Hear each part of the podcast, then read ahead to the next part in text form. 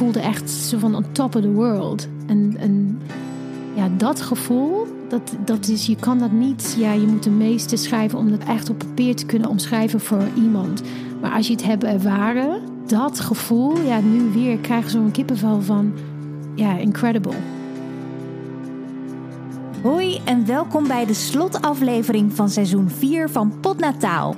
De podcast waarin je vrouwen over een van de belangrijkste gebeurtenissen in hun leven hoort vertellen: de bevalling. Wat heb ik dit seizoen weer een ontzettend mooie verhalen mogen optekenen van stuk voor stuk geweldige vrouwen.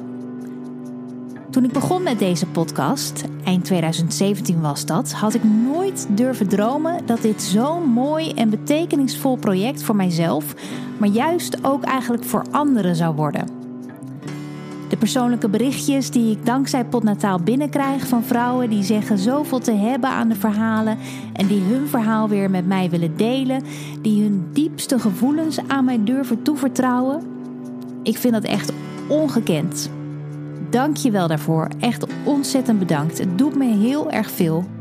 Echt heel bijzonder. We zitten bijna aan het einde van een voor iedereen moeilijk jaar. En daarom wil ik dit seizoen extra mooi afsluiten met een prachtige vrouw, een droomgast. Een echte verbinder, een inspiratiebron zelfs wat mij betreft. Iemand met wie we dit seizoen sprankelend en waardig kunnen afsluiten. Mijn naam is Simone Wijnands en ik ben de maakster van Potnataal. En dit is het verhaal van Lucie.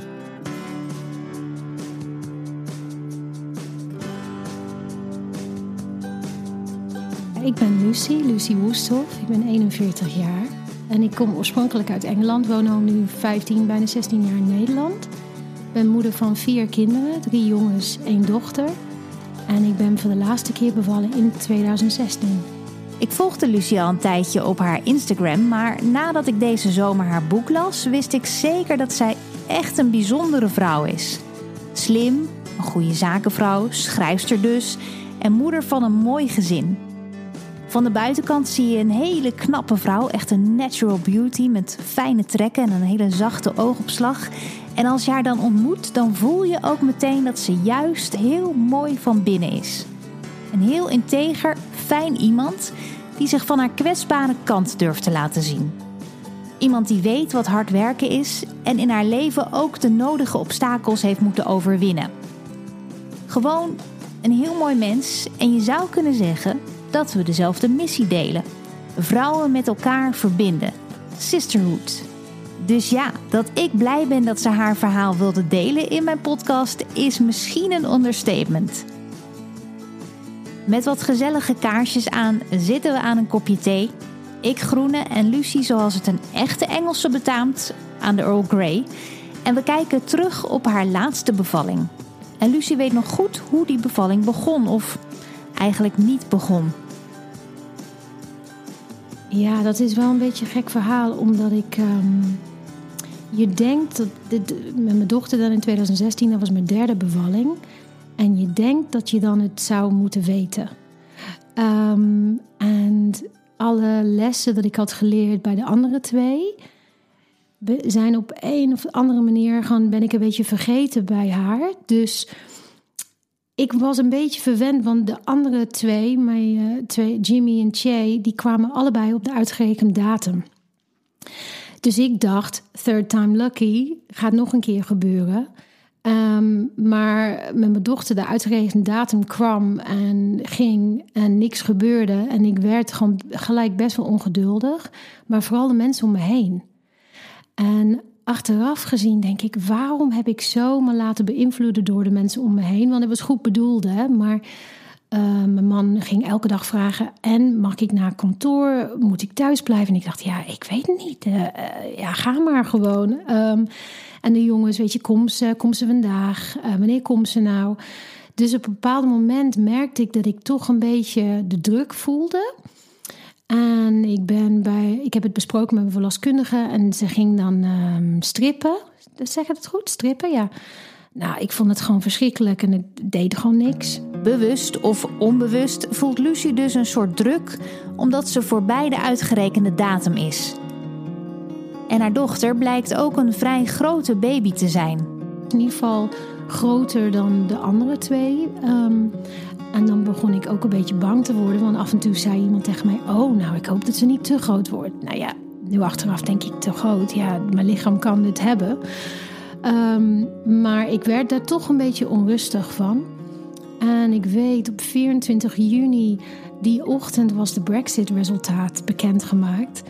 En uh, ik vond dat zo verschrikkelijk slecht nieuws. Ik weet dat ik in een hele slechte bui was en ik was een beetje klaar mee. En ik was heet en ik was groot. En ik zei tegen mijn man, weet je, ik wil gewoon nu dat ze komt. Ik ben er, ik ben er klaar mee. En de verloskundige is gekomen en heeft ze mijn vliezen gebroken. Maar voor dat moment had ik, er was niks aan de hand. En achteraf denk ik, oei, dat was misschien niet zo slim. Omdat ik geloof, en dat had ik ook in de andere bevallingen geleerd de combinatie tussen geest en lichaam, die zijn perfect ontworpen om in sync te zijn met elkaar. En dat proces, als je een stapje overslaat, dan is het wel misschien, dan, dan, dan is het niet helemaal in de lekkere flow. En dat voelde ik gelijk, want zij heeft mijn vliezen gebroken en kwam de weeën min of meer gelijk op gang. En gelijk heel pittig. En um, wat ik zei was, ik dacht, ja, mijn derde bevalling, ik ben op voorbereid eerste keer was ik helemaal ook uh, van slag van de pijn. Dacht ik, oh my god, wat is dit? De tweede keer dacht ik, oh ja, ik kan dit aan. Was een hele mooie bevalling. Dus ik dacht de derde keer, dat is in de pocket. En waren de ehm, eerste twee keren, was je in het ziekenhuis bevallen of waren thuis bevallen? Ja, eh, ik heb in het ziekenhuis alle, keer, alle drie uh, keren bevallen. Um, eerlijk gezegd, ik had daar niet zo een, een mening over. En mijn man, ik denk, gezien zijn geschiedenis met uh, mensen van wie hij houdt. En veiligheid en gezondheid. Hij was voor mij was echt, Luus, dat wil ik. Echt dat je daar bent. Ik wil niks mag met jou gebeuren. Niks mag met een kindje gebeuren. Ik wil dat je gewoon in een ziekenhuis bevalt. En ik vond het gewoon ook prima. Um, en eerlijk gezegd, met drie andere kinderen thuis dacht ik, ja, is misschien fijn om even daar te zijn en straks thuis te komen. En in een lekker schoon bed gelijk te springen. Ze stipt het even terloops aan dat het juist ook voor haar man heel erg belangrijk was dat ze in het ziekenhuis zou bevallen. En dat is ook heel logisch als je hun verhaal een beetje kent. Ik ga daar verder niet dieper op in, want daar gaat het niet om in deze podcast. Maar voor het geval je nu denkt, huh, maar hoezo dan? Lucie, haar man, verloor ooit zijn eerste vrouw aan kanker. Heel begrijpelijk dus dat hij elk mogelijk risico wilde uitsluiten. Direct nadat Lucie's vliezen waren gebroken, voelde ze instinctief dat ze te snel was gegaan. Maar ja, dus de weeën begonnen en dat was gewoon heel heftig. En ik wist al gelijk, oei, ik heb gewoon iets, ik heb een stapje overgeslagen. En hier ga ik, ik voelde alsof, oei, hier moet ik nu een beetje verboeten. Je was een beetje opgejaagd eigenlijk door, je, door jezelf, door je omgeving. Een beetje wel, ja. En ik denk dat ook dat hele uitgerekende datum, ik weet niet dat was voor mij ook door de andere zwangerschappen een soort van heilige doel, heilige stip op de horizon. En dan nu met haar was dat niet, dat kwam niet uit. En ik, ik werd gewoon een beetje zo van ehm, heel onrustig daardoor. Dus het was een combinatie van dingen. En dat was achteraf een heel mooi les van ja, geduld hebben. En natuurlijk, soms moet je um, ingeleid, induced, ja. ja. Soms moet je ingeleid worden. Um, maar ik was niet in de buurt van twee weken over. En volgens mij was er geen reden om dat te doen. En, en, en alle credit voor de verloskundige hoor. Het was echt gewoon onze koos. En zij zei: Ja, weet je, het kan uh, als je wil. En, um, dus het was absoluut niet dat zij zei: Nou, laten we dit doen. Um, maar achteraf gezien had ik nu liever willen wachten. Um, omdat ik geloof wel in die ja, in die... De buurhond. De buurhond. blaffen. Hallo. Ik geloof wel in uh, synergie tussen lichaam en geest. Want ik heb dat met mijn tweede bevalling volledig meegemaakt. Het was echt pittig, maar prachtig. En met Lea dus voelde ik dat ik al 1-0 achter stond. Het is het begin van de middag als haar vliezen gebroken zijn en de verloskundige vertrekt weer. Ik was boven en ik weet dat ik... Um, nou, in eerste instantie dachten we, nou, benieuwd wanneer de weeën op gang gaan komen. Um, ik weet dat ik heb gewoon uh, mijn beste vriendin en mijn moeder geappt van... oké, weet je, water zijn, the waters are broken, let's see. Um, en ik heb in, ik, volgens mij ben ik gaan liggen boven... en ik vond het gewoon, ik was natuurlijk heel, ik vond het heel spannend. En ik was echt zo van, oh wauw, weet je, ze gaat komen nu. One way or the other, vandaag komt ze. Ehm, dus dat heb ik gedaan en inderdaad, de BBC uh, Nieuws stond aan. En op een bepaald moment heb ik dat uitgezet van, oh, wat, wat een ellende. Um, en dan zijn ze begonnen de weeën en ik, en ik ben gelijk begonnen met, ja, grappig, bij de eerste bevalling ging dat opschrijven op een stukje papier. Nu inmiddels is het een notitie in mijn iPhone. Ik denk dat iedere, elke vrouw misschien doet het zo nu. Um, en ik begon dat een beetje te noteren en ik, en ik schrok, want ze kwamen gelijk, uh, het was heel intens, maar ook snel op elkaar. Dus de verloskundige was niet eens terug bij haar praktijk voordat ze eigenlijk zei: Oh, ik kom naar je, ik kom naar je toe. We gaan de, ik ga kijken. Terwijl de verloskundige weer rechtsomkeert maakt, doet Lucie haar man zijn best haar zo goed mogelijk te steunen. Ik vind het altijd zo aandoenlijk, want dan zo'n zo'n stoere man en dan toch heeft hij dit vier keer meegemaakt. Of nou, toen had hij drie keer meegemaakt. En toch een beetje zo van, je ziet zo een beetje lichte paniek van, oké, wat moet ik doen? Ik denk mannen hebben behoefte. Ze willen heel graag gelijk praktisch problemen oplossen. Um, dus hij begon gelijk maar, wil je dit, wil je dat? En oh, precies wat je niet wil in dat moment. Van laat me met rust, geen vragen, gewoon go. Ehm, dus hij was een beetje zo van, we zeggen in Engels... Ja, oh nee, je zegt in Nederlands ook kip zonder kop. Oh ja. En zo van in de kamer zo, oh, wat moet ik doen? Ehm, maar op dat moment was ik nog steeds overtuigd van... oké, ik weet hoe dit gaat, het komt wel goed. Maar ik merkte al snel dat uh, de pijn gelijk aan was. En ja, it, took my breath away een beetje van oké, oké, even schakelen in je hoofd. Je kan dit, weet je nog? Weet je nog? En voelde je ook meteen uh, in welke fase je zat als je het vergeleek met je andere bevallingen? Had je wel het idee van oké, dit gaat wel echt wel heel snel? Of, of kon je dat op dat moment niet zo voorstellen dat het zo snel zou gaan? Nou, dat is interessant wat je vraagt, omdat ik dat is zeker met die andere twee voelde ik duidelijk fases. Ehm, en hier was ik een beetje confused. Omdat het van 0 naar 100 km per uur was gegaan. Had ik geen grip op welke, welke fase ik in zat. En ik, dat, was het een beetje. Ik had het gevoel dat ik. Um, dat mijn hoofd op uh, bij het begin was en mijn lichaam al verder was. Um, dus dat was gelijk onrustig voor mijn gevoel. Um, en ik merkte de hele ja, ongeduld dat had ons geïnspireerd om het snelle op gang te krijgen. Die zat ook nog steeds in mij. Dus ik had ook een beetje, ik ben dan, uh, als dingen uitdagend wordt, heb ik een soort van, oké, tanden op elkaar, we gaan. Um, en dus zelfs in die sfeer zat ik zo van: oké, dit is pittig, let's get it out the way. En ik denk nu achteraf, vind ik dat jammer van mijn laatste bevalling. Dat ik heb zo een soort van, uh, ja, zoveel haast gehad. Dat je zo een beetje hard voor jezelf was ook misschien. Ja, ja, achteraf. Want, en het is zo weird. Ik denk dat dat is... Ik zat in de auto onderweg hier naartoe over na te denken. Dat de eerste keer was ik heel jong. En had ik eigenlijk geen idee wat mij te wachten stond had ik ook geen echte support. Ik had mijn familie wonen in een andere land. Ik had geen vriendinnen. Ik sprak geen Nederlands. Dus ik was echt een beetje in de, in de dark. Um, maar tweede was ik veel beter voorbereid. En ook voor mijn gevoel stond echt in mijn kracht. En, mijn bevalling was fantastisch. En nu de derde keer wat ik dacht, is mijn allerlaatste keer. Ik wil echt gewoon zorgen dat ook zo'n zo van ja, iets is dat ik nooit wil vergeten. En daar dan baal ik een beetje van dat ik heb niet, dat ik heb toch te veel invloed van buitenaf. Um, ja, dat, dat uh, de proces laat beïnvloeden. Zoals ze al eerder vertelde, liggen Lucie haar roots in Engeland. Maar omdat ze al op jonge leeftijd naar Nederland kwam en ze zelf toen nog niet echt in de babyfase zat, kent ze de verschillen tussen bevallen hier en Engeland meer van horen zeggen. Toen ik hier kwam was ik 25, daarvoor ja, moeder worden en kindjes was helemaal niet in mijn wereld en omgeving.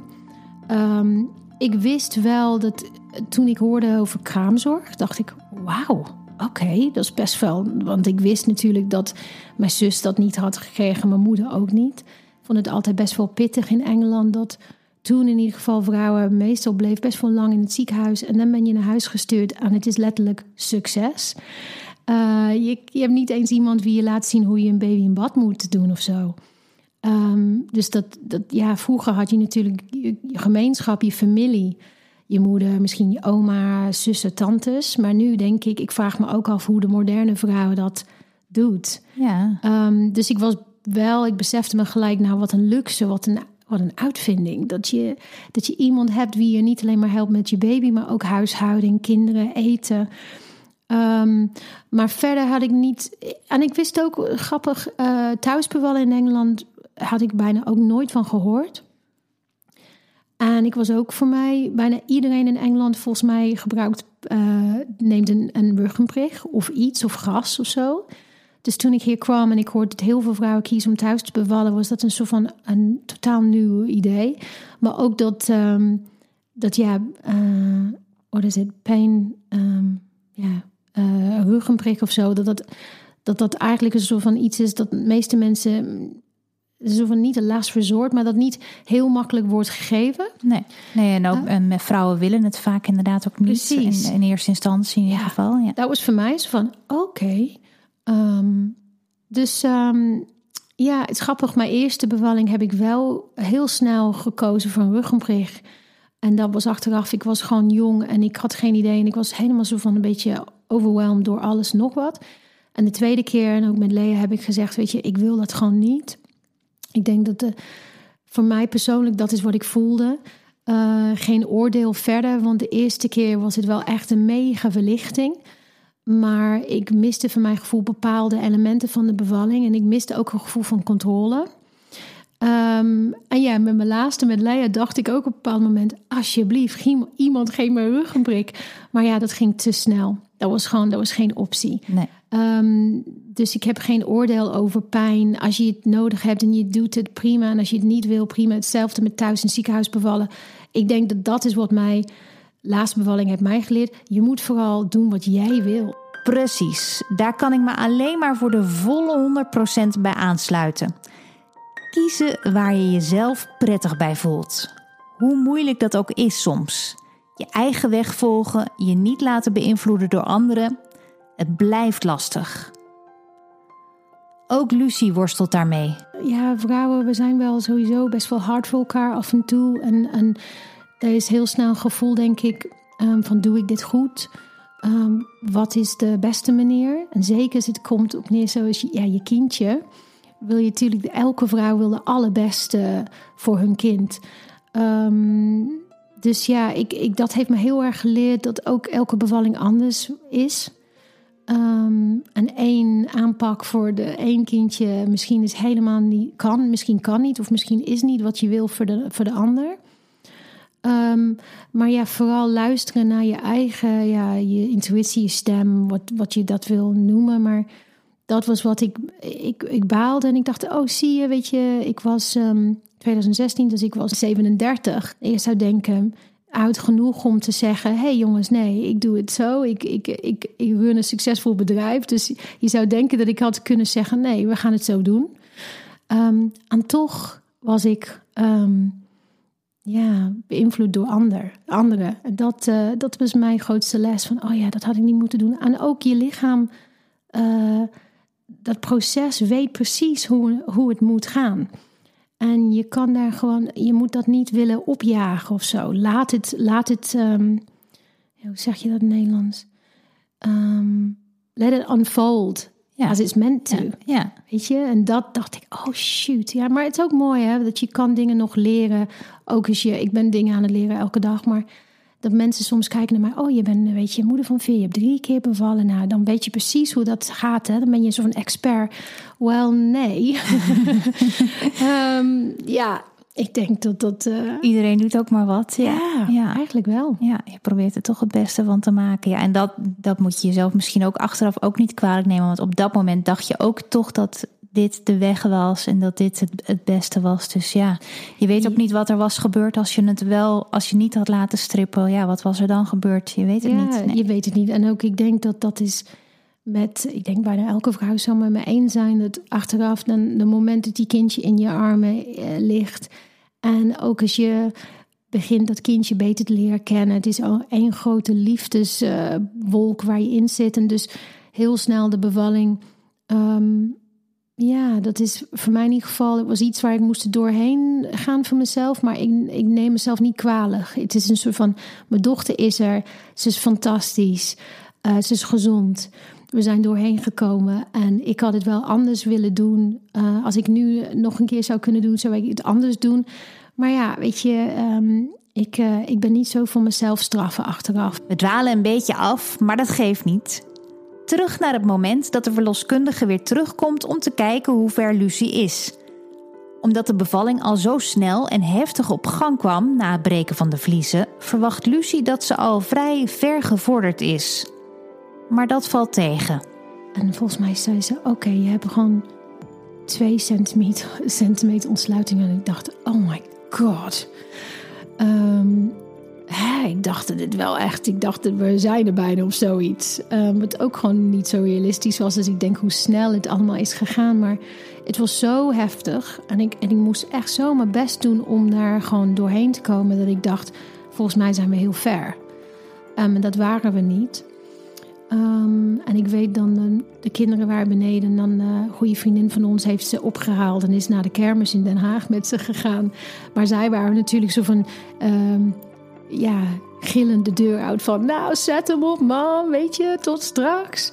Um, en ik dacht, oké, weet je, dit, dit moeten we gewoon nu... Uh, ik, nou ja, ik moet mijn tand op elkaar uh, bijten en we gaan dit gewoon doen. En um, toch was de beslissing snel gemaakt om wel naar de ziekenhuis te gaan omdat ik zoveel last van had. Ik denk dat de verloskundige dacht, hm, moet even gewoon kijken hoe en wat.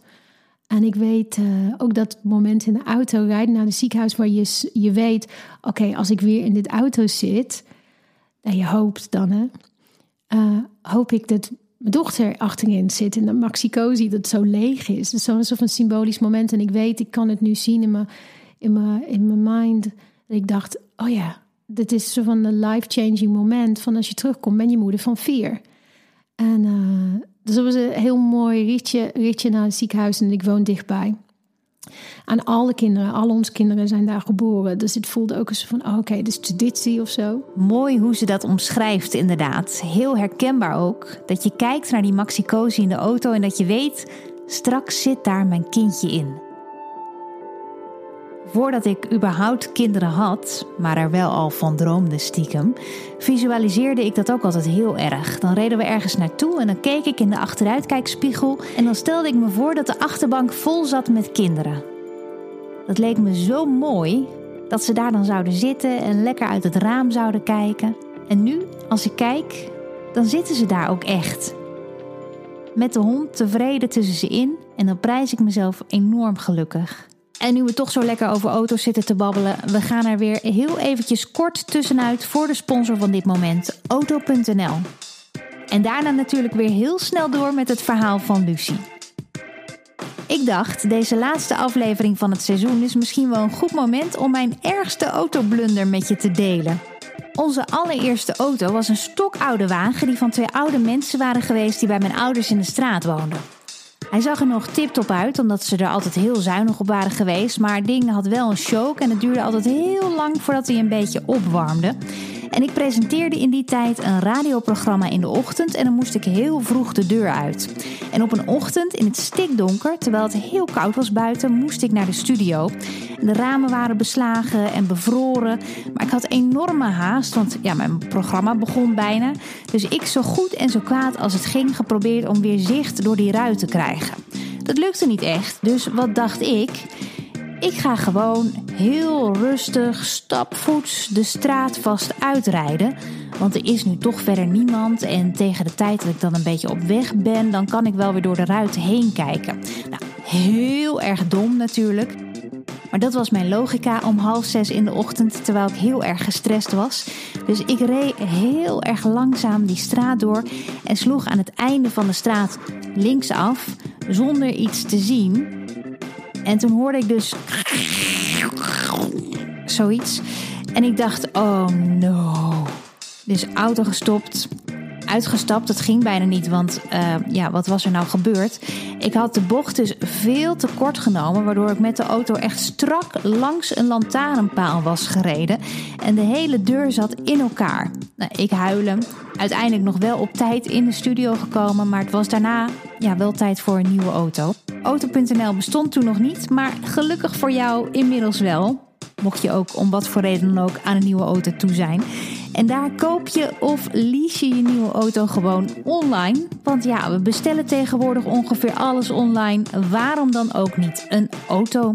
Het is heel erg makkelijk en veilig en ja, helemaal in deze coronatijd. En je mag er ook gewoon thuis in proefrijden. Dus ga naar auto.nl als je meer wil weten. Auto.nl. En dan nu snel weer verder met deze aflevering van Potnataal. Hoewel Lucie het zwaar heeft, ziet ze heel duidelijk de stip aan de horizon. Ze is full focus op een goede afloop van de bevalling, maar echt opgelucht zal ze pas zijn als haar dochter veilig in haar armen ligt. Ik heb ook met ze allemaal het gevoel gehad van, weet je, als, ik, als, als hij of zij pas hier is en ik zie dat alles goed is, dan kan ik gewoon uitademen. Dus dat is ook iets, ik denk dat het is niet zo met je derde bevalling dat je denkt, oh alles gaat sowieso goed of zo. Zelfs mijn zorg, uh, ja, dat was gewoon echt, elke keer dacht ik, oké, ik ben zo blessed met mijn kinderen, weet je. Uh, ja, ik hoop dat het goed gaat. Ja. Dus ik weet dat ik dat ook dacht van ja, zolang het alles goed gaat, kan ik dit.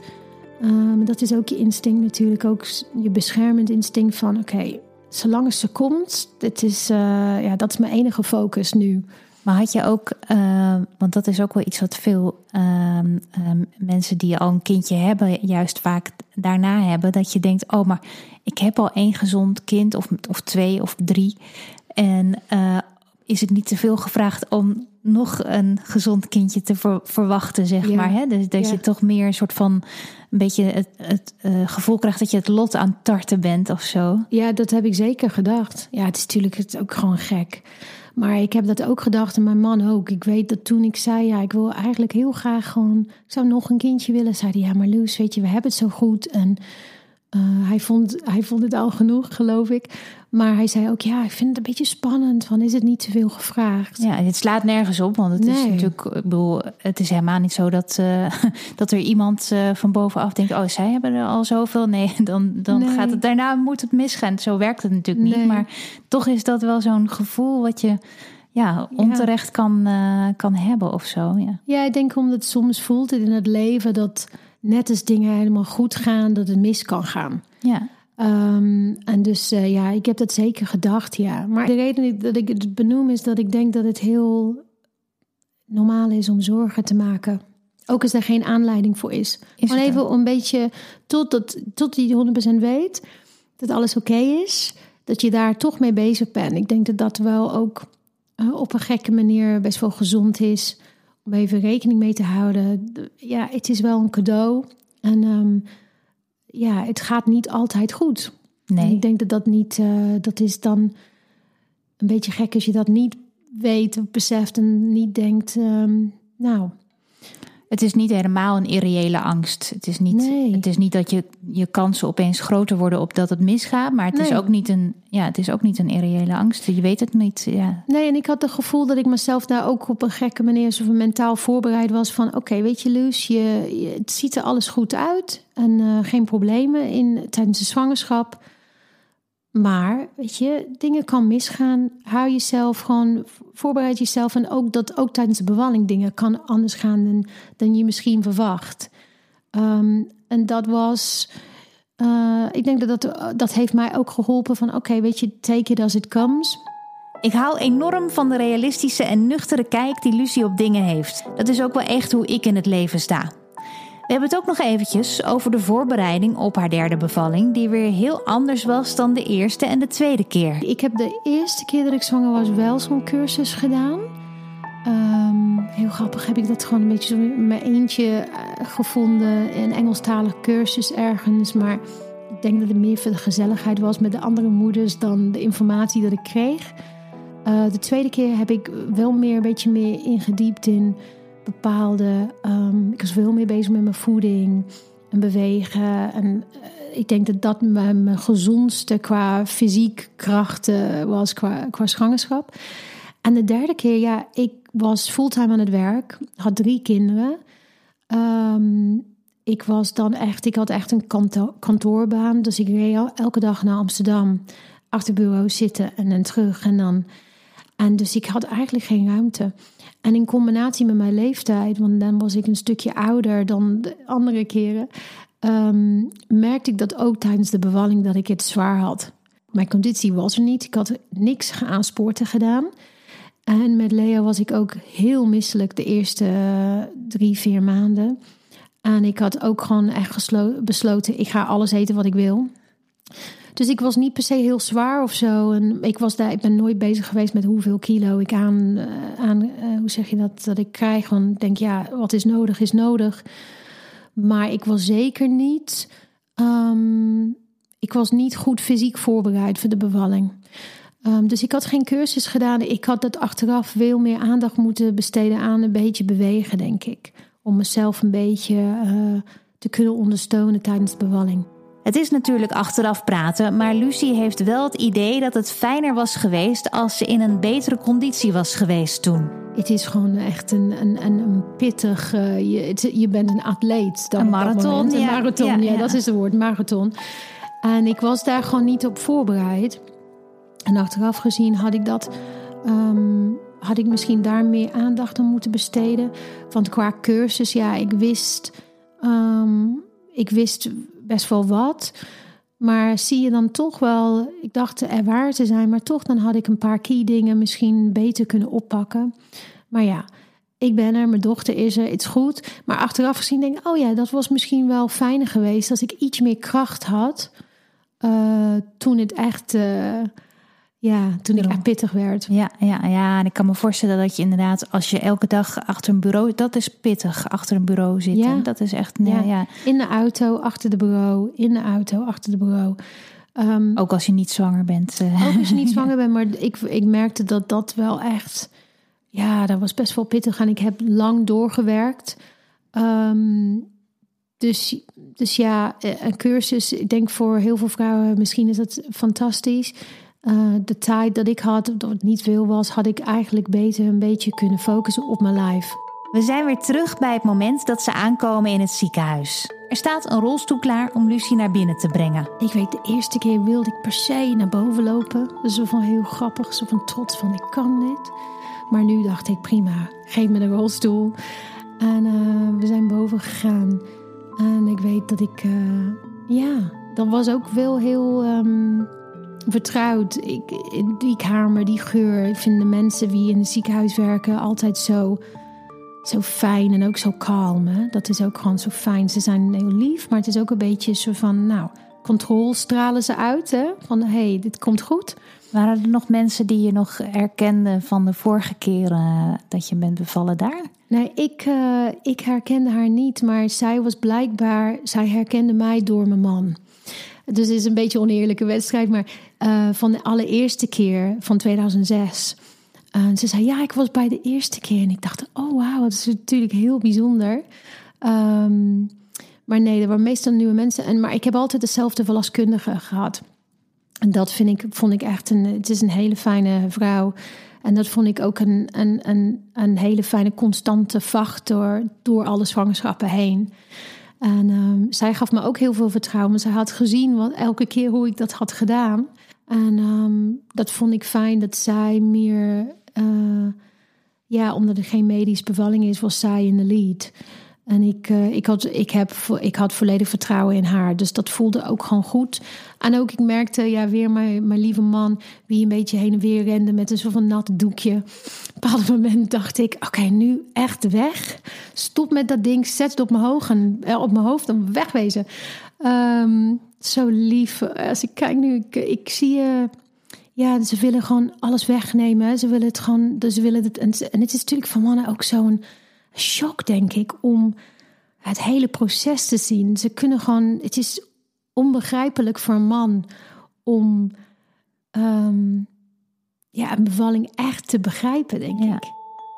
Een man zal het nooit kunnen voelen zoals wij vrouwen doen, maar ik hoop stiekem dat ze wel naar deze podcast luisteren en op die manier meer inzicht krijgen in wat er door een vrouw heen gaat tijdens de bevalling. Dus vrouwen die luisteren, geef deze podcast zeker ook als tip door aan je man, buurman, zwager, collega of welke andere man die je kent die er wat aan kan hebben. Je hebt gewoon negen maanden de tijd gehad, of tien maanden de tijd eigenlijk, om gewoon te te binden met je kind en ook te, te denken aan het idee van moederschap en ook daarover te dromen en eigenlijk ook te communiceren met je kind. Van daar, daar geloof ik in. Dan was ik ook zeker.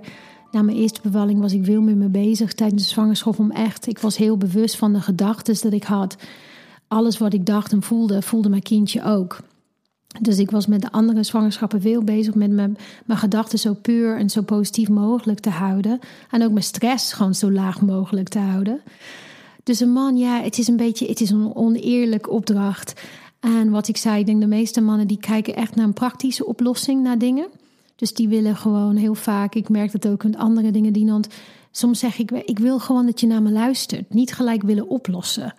Um, en in de bevalling was dat dus van, hij dacht, nou, wat kunnen we doen om dit op te lossen? Ja, niks jongen, we moeten doorheen, weet je. Dus um, ik vond het heel leuk om Mervy, mijn verloskundige, naast me te hebben. En, en ik weet dat ik echt ook contact met haar hield. Van oké, weet je, als ik dacht ik kan het niet, dan ik keek naar haar en ze keek me aan. Zo van, jij kan dit. Als Lucia en haar man de bevalkamer inkomen, gaat het allemaal heel snel. Ik heb gelijk mijn kleding uitgedaan. Ik was een soort van: oké, dit moet uit, de laagjes moeten uit. Volgens mij had ik zo'n oude t-shirt aan of zoiets van, van Dinan. Um, en ik ben gaan rondlopen. Um, maar ik, uh, en ik wilde zo lang mogelijk staan. Maar op een bepaald moment dat, dat, dat ik wist dat ik, ik ging liggen. En um, ja, dat ging zo snel dat ik soort van. Ik, ging liggen en het moment dat ik ging liggen, zei ik: Volgens mij moet, moet ik persen. Was echt gewoon zo van: Oké, nu moeten we dit doen. Um, en ik merkte ook toen dat ze een stukje zwaarder was dan mijn andere kindjes. Want uh, ja, volgens mij de andere twee waren rond ja, 3,3 kilo of zoiets. Of 3,5. En zij was gewoon 4, volgens mij 4,1. En ik dacht, ik moest persen. En ik dacht, gebeurt er niks? en ook dat bedoel ik ook. Ik voelde dat mijn lichaam gewoon, er was minder kracht. Ja, is logisch. Als je 27 bent en je gaat bevallen of je bent 37. Uh, er is wel een klein verschil in je kracht en je conditie. Um, maar ik moet zeggen, ik vind dat ook. Ik, weet toen dat ik keek naar beneden, naar mijn buik. En ik zag gewoon haar beneden. Ik zag mijn buik en het zakken, weet je. En ik dacht, oh my god, ze komt. En ik weet toen de verloskundige zei: um, Ik zie je hoofd. Ik zei tegen haar: Echt? Echt nu al? Het ging zo snel. Ja, want je ging van huis met twee centimeter ontsluiting. Ja. En dus nu zat je op tien. Ja, wij gingen, toen, ik, toen ik bij het ziekenhuis aankwam, was ik volgens mij al op zes. Dus ik ging dan echt heel snel. En ik ging lopen en een ronde in rondjes draaien en een beetje staan, een beetje te wiebelen en zo. En dan volgens mij was ik al op negen. En toen ik ging liggen, dan voelde ik dat gewoon, dat, dat was een soort van klik en gaan. Ehm, en dat was voor mij in het verleden had ik, had ik men vrouwen hoort zeggen over weeënstorm en dat soort dingen. En ik wist niet zo goed wat het was. Van in het verleden was dat in de andere bevallingen was dat altijd zo van echt wat je zei, de fases, opbouw, de transitie, waar je denkt, oh ja, het is echt nu een andere gevoel. En met dit was het zo van, van wat ik zei, 0 tot 100 kilometer per uur. Zo van in een paar seconden voor mijn gevoel. En daarom kon ik gewoon mij. Ehm, ik kon mezelf niet op dezelfde manier kalmeren als ik had met, de, met mijn tweede bevalling. Waar ik had gezegd: Oké, weet je, ik, ik ging toch wel een beetje meer, denk ik, in wat ik deed bij de eerste keer was tegenvechten in plaats van met de pijn meegaan. Ehm, maar het ging zo snel, ik had niet zoveel keus.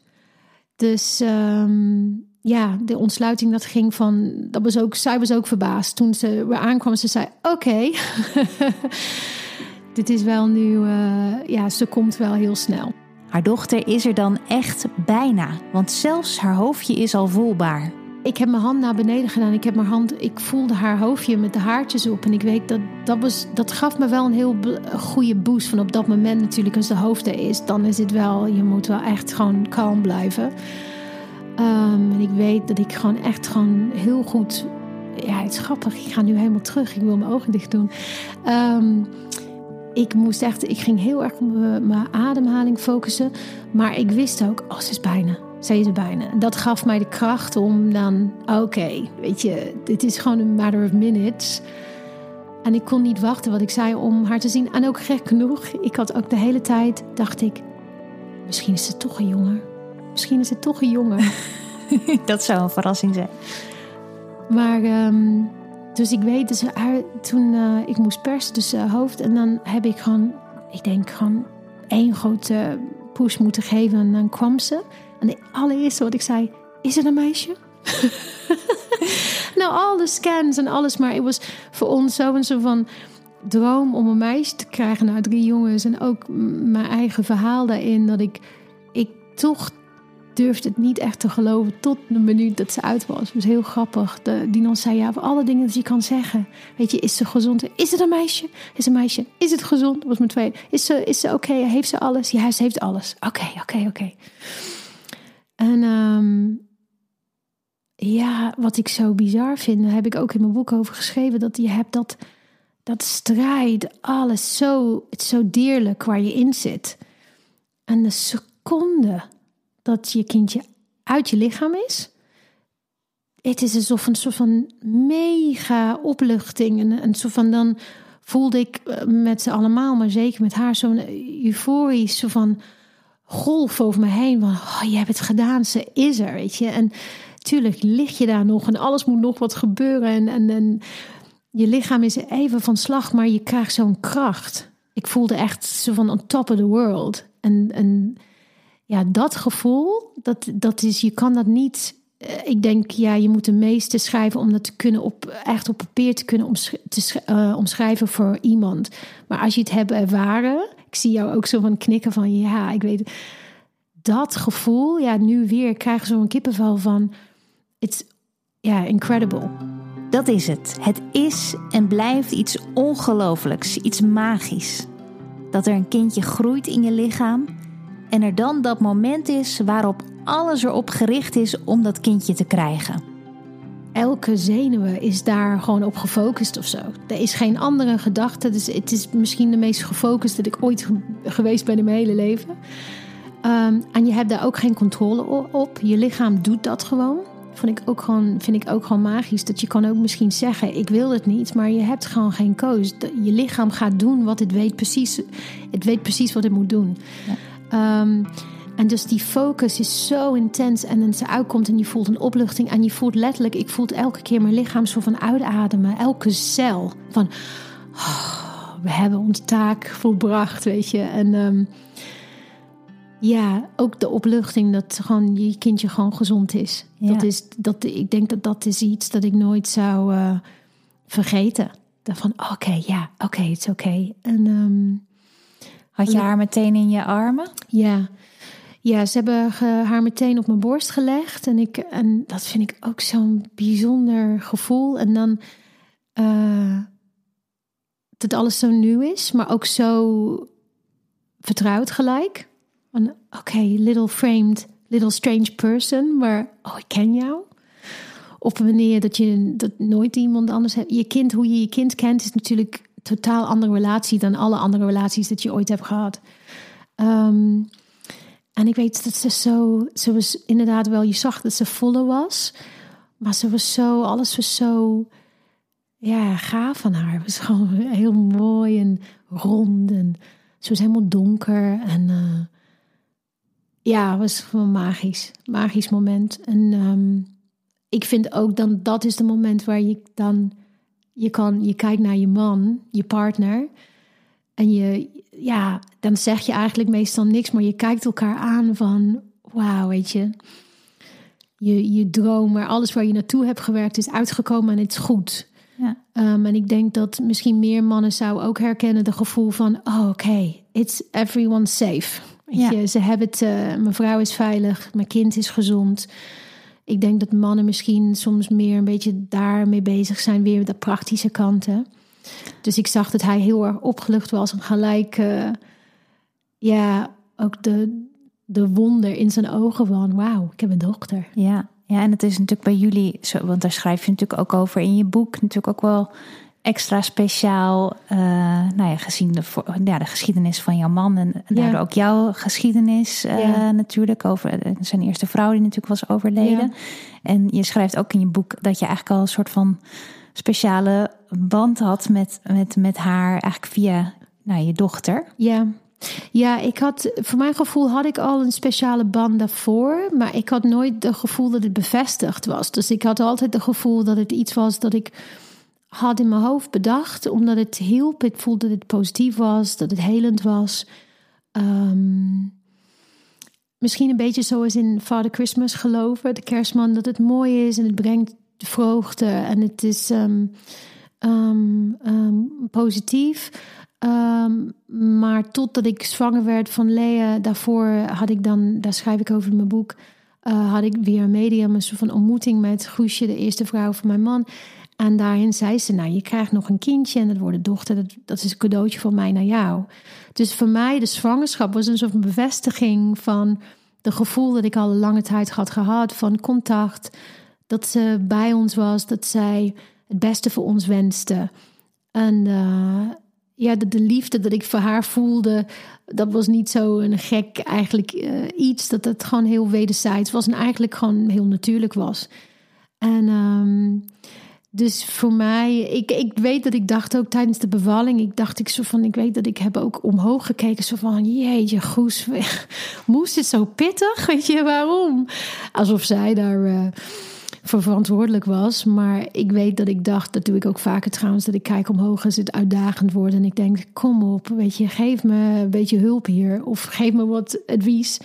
Um, maar ik had heel sterk het gevoel, um, omdat de medium had ook gezegd: ja, dit kindje, dat, dan is echt jullie familie compleet.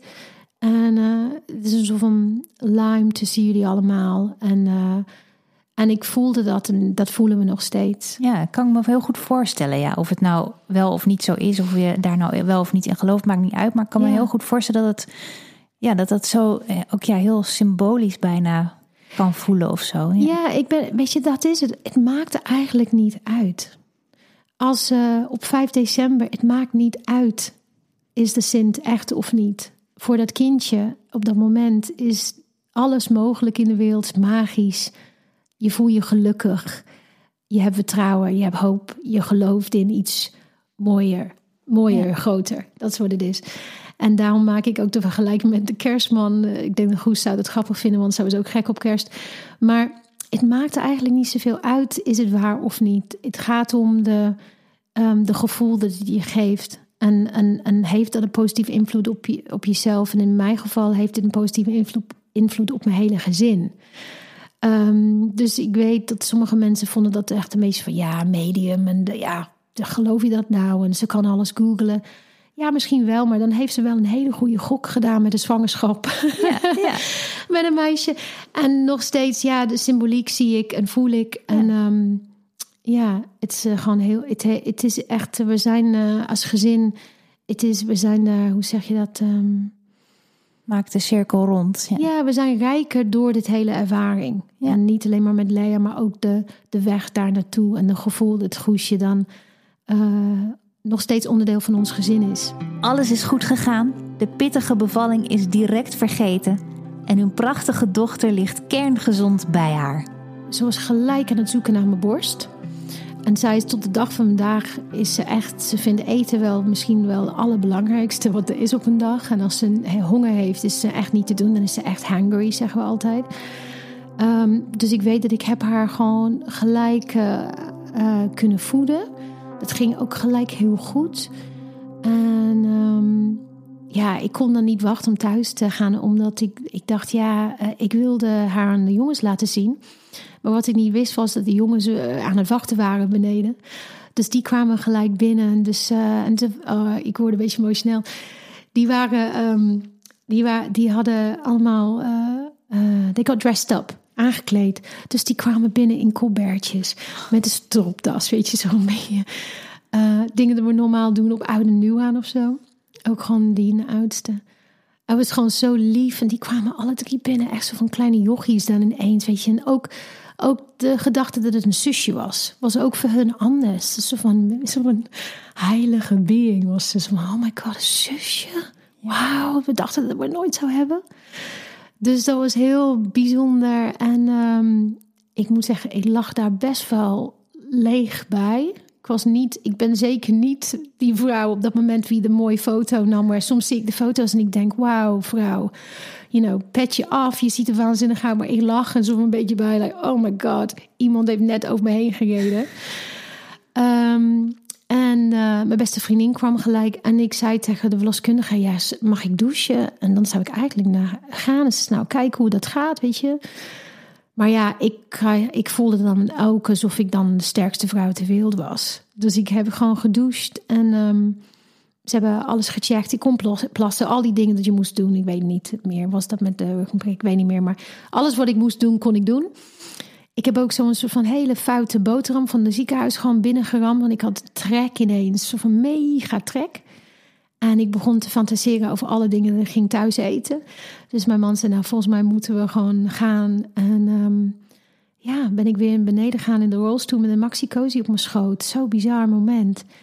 En in de auto gestapt en uh, heel lief paar mensen buiten zag die dan ging een beetje juichen van gefeliciteerd. En dan voel je helemaal dat alles goed is in de wereld.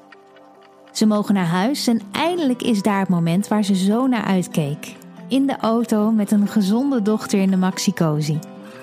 En je rijdt daar en dan weet ik dat iemand uh, deed zijn arm om mijn been van... Ja, goed gedaan meisje, weet je. En uh, ik dacht ook, en dat is ook wat ik wil meegeven. Achteraf denk ik, oh ik had dat gedaan, dat gedaan. Maar ik had het echt supergoed gedaan. En ik denk dat elke vrouw wie dit doet, heeft het supergoed gedaan. Het maakt niks uit. Hoe, wat, waar. Uh, had je hulp nodig? Had je geen hulp nodig? Je doet dit gewoon. Dit is echt. Dit is echt zo'n groot ding in het leven van een vrouw wie je hiervoor kiest of wie het de kans krijgt. Ja, ik, volgens mij is er geen right or wrong. Het is gewoon, je hebt het gewoon goed gedaan. Punt. Zo is het maar net. De drie trotse grote broers zijn heel erg beschermend en dol op hun kleine zusje. Ze vinden haar nog steeds heel grappig, omdat zij is ook heel pittig. Het is heel, um, ja, best wel dominant, maar ook gewoon, zij is niet onder de indruk van hun. Nee, nee ook, precies, niet, ook, niet, ook niet de oudste. Weet je, zij gaat gewoon zeggen wat ze van vindt en wat ze wil. En ze moeten heel erg om haar lachen. En um, ja, ik vond het heel bijzonder dat die, die oudere twee die zeiden: Nou, mam, uh, sinds we een zusje hebben, kijken we toch wel ietsje anders naar de meiden om ons heen, maar ook hoe andere jongens met hun omgaat of over hun praat. En ik vond dat wel ook, ik dacht nou, we worden mega cadeau hun. Natuurlijk in een ideale wereld zou niemand zelf een voorbeeld moeten hebben om gewoon respectvol met elkaar om te gaan. Hè? Um, je hoeft niet een, een, zusje in je leven of uh, je hoeft niet close te zijn met je moeder om gewoon respectvol tegen vrouwen te, te zijn en te doen. Um, maar toch is het denk ik handig om die voorbeeld, die positief voorbeeld te hebben. En ja, sommige dingen zijn niet gelijk te begrijpen. Soms heb je zo'n wat vergelijkingsmateriaal of een soort van een, een eigen handvat waar je denkt: oh ja, weet je, ik zeg ook heel vaak tegen de jongens, ook doe ik tegen mezelf voor. Ik probeer mezelf in de andere uh, positie te plaatsen. Als ik niet iets begrijp, denk ik: oké, hoe zou ik dat ervaren? Of en ik denk nu met hun zusje hebben ze veel meer besef. Weet je, als je nu iets leest of zegt van ja, dat was iemands zusje, snappen ze wat dat betekent. Ja, ja.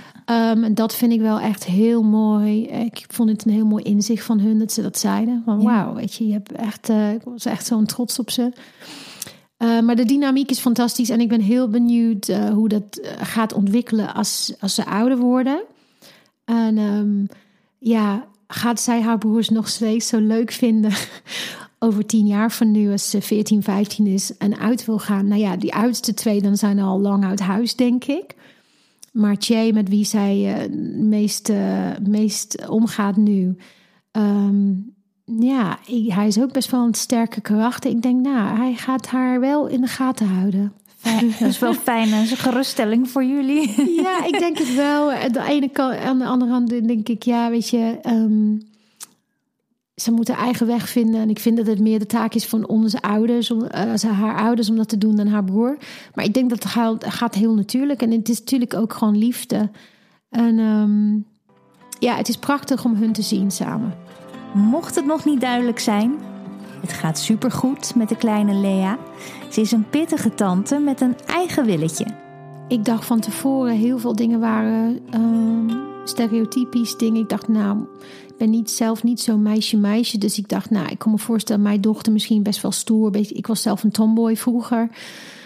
Nou, dat is eh één grote roze glitterbom. eh ja, sequins, de hele mikmak. Heel dominant, vind ik heel inspirerend in de zin van niet zozeer de dominantie, maar dat ze heel duidelijk is in wat ze voelt, wat ze wilt. Dat is iets wat ik heb zeker gewoon over de jaren een beetje. Ik denk heel veel vrouwen, we leren dat een beetje af. Misschien de puberteit. Ehm, maar ik probeer dat dan heel erg bij haar eh, aan te moedigen om eh, wel echt te zeggen wat ze wil, wat ze wil vinden. Niet te veel aan te passen aan de, aan de wensen van anderen. Natuurlijk, ik wil dat ze beleefd is en aardig en lief. Maar niet te veel pleasen. Nee. Niet te veel pleasen. ehm, want dat zit nu 100% niet in. Zij is niet bezig met mensen pleasen. Zij zegt precies wat ze wil en voelt. En ik denk dat dat is natuurlijk... ehm, ik denk bij jongens, we accepteren dat een beetje meer. Als maatschappij. Van, oh, die, die wordt het leiden. Dat is een baasje. Ja. Dat, is, dat is best wel een compliment op zich. En voor een meisje dan heb je een meer negatief connotatie bij het dominant meisje. Bazig. Ehm, dus ik probeer daar mijn weg in te vinden, maar ik, ik, ik ben heel benieuwd hoe zij ontwikkelt. Ja, ik denk dat zij. Ik, ik probeer daar ook niet te veel invloed in te hebben. Nee, ik vind het ook go- goed hoor. Ik probeer dat zelf ook heel erg juist met hun. En ik vind, probeer ook altijd weg te blijven van dat mensen ook vaak zeggen van... ja, jongetje, stoer. Of hè, dus, eh, het begint Ja. al heel jong met dat eh, stoere kleding. Jongen, wat heb je stoere dingen aan? Ik denk, eh, ja, hoezo? Hoezo is het bij een jongen stoer en bij een meisje...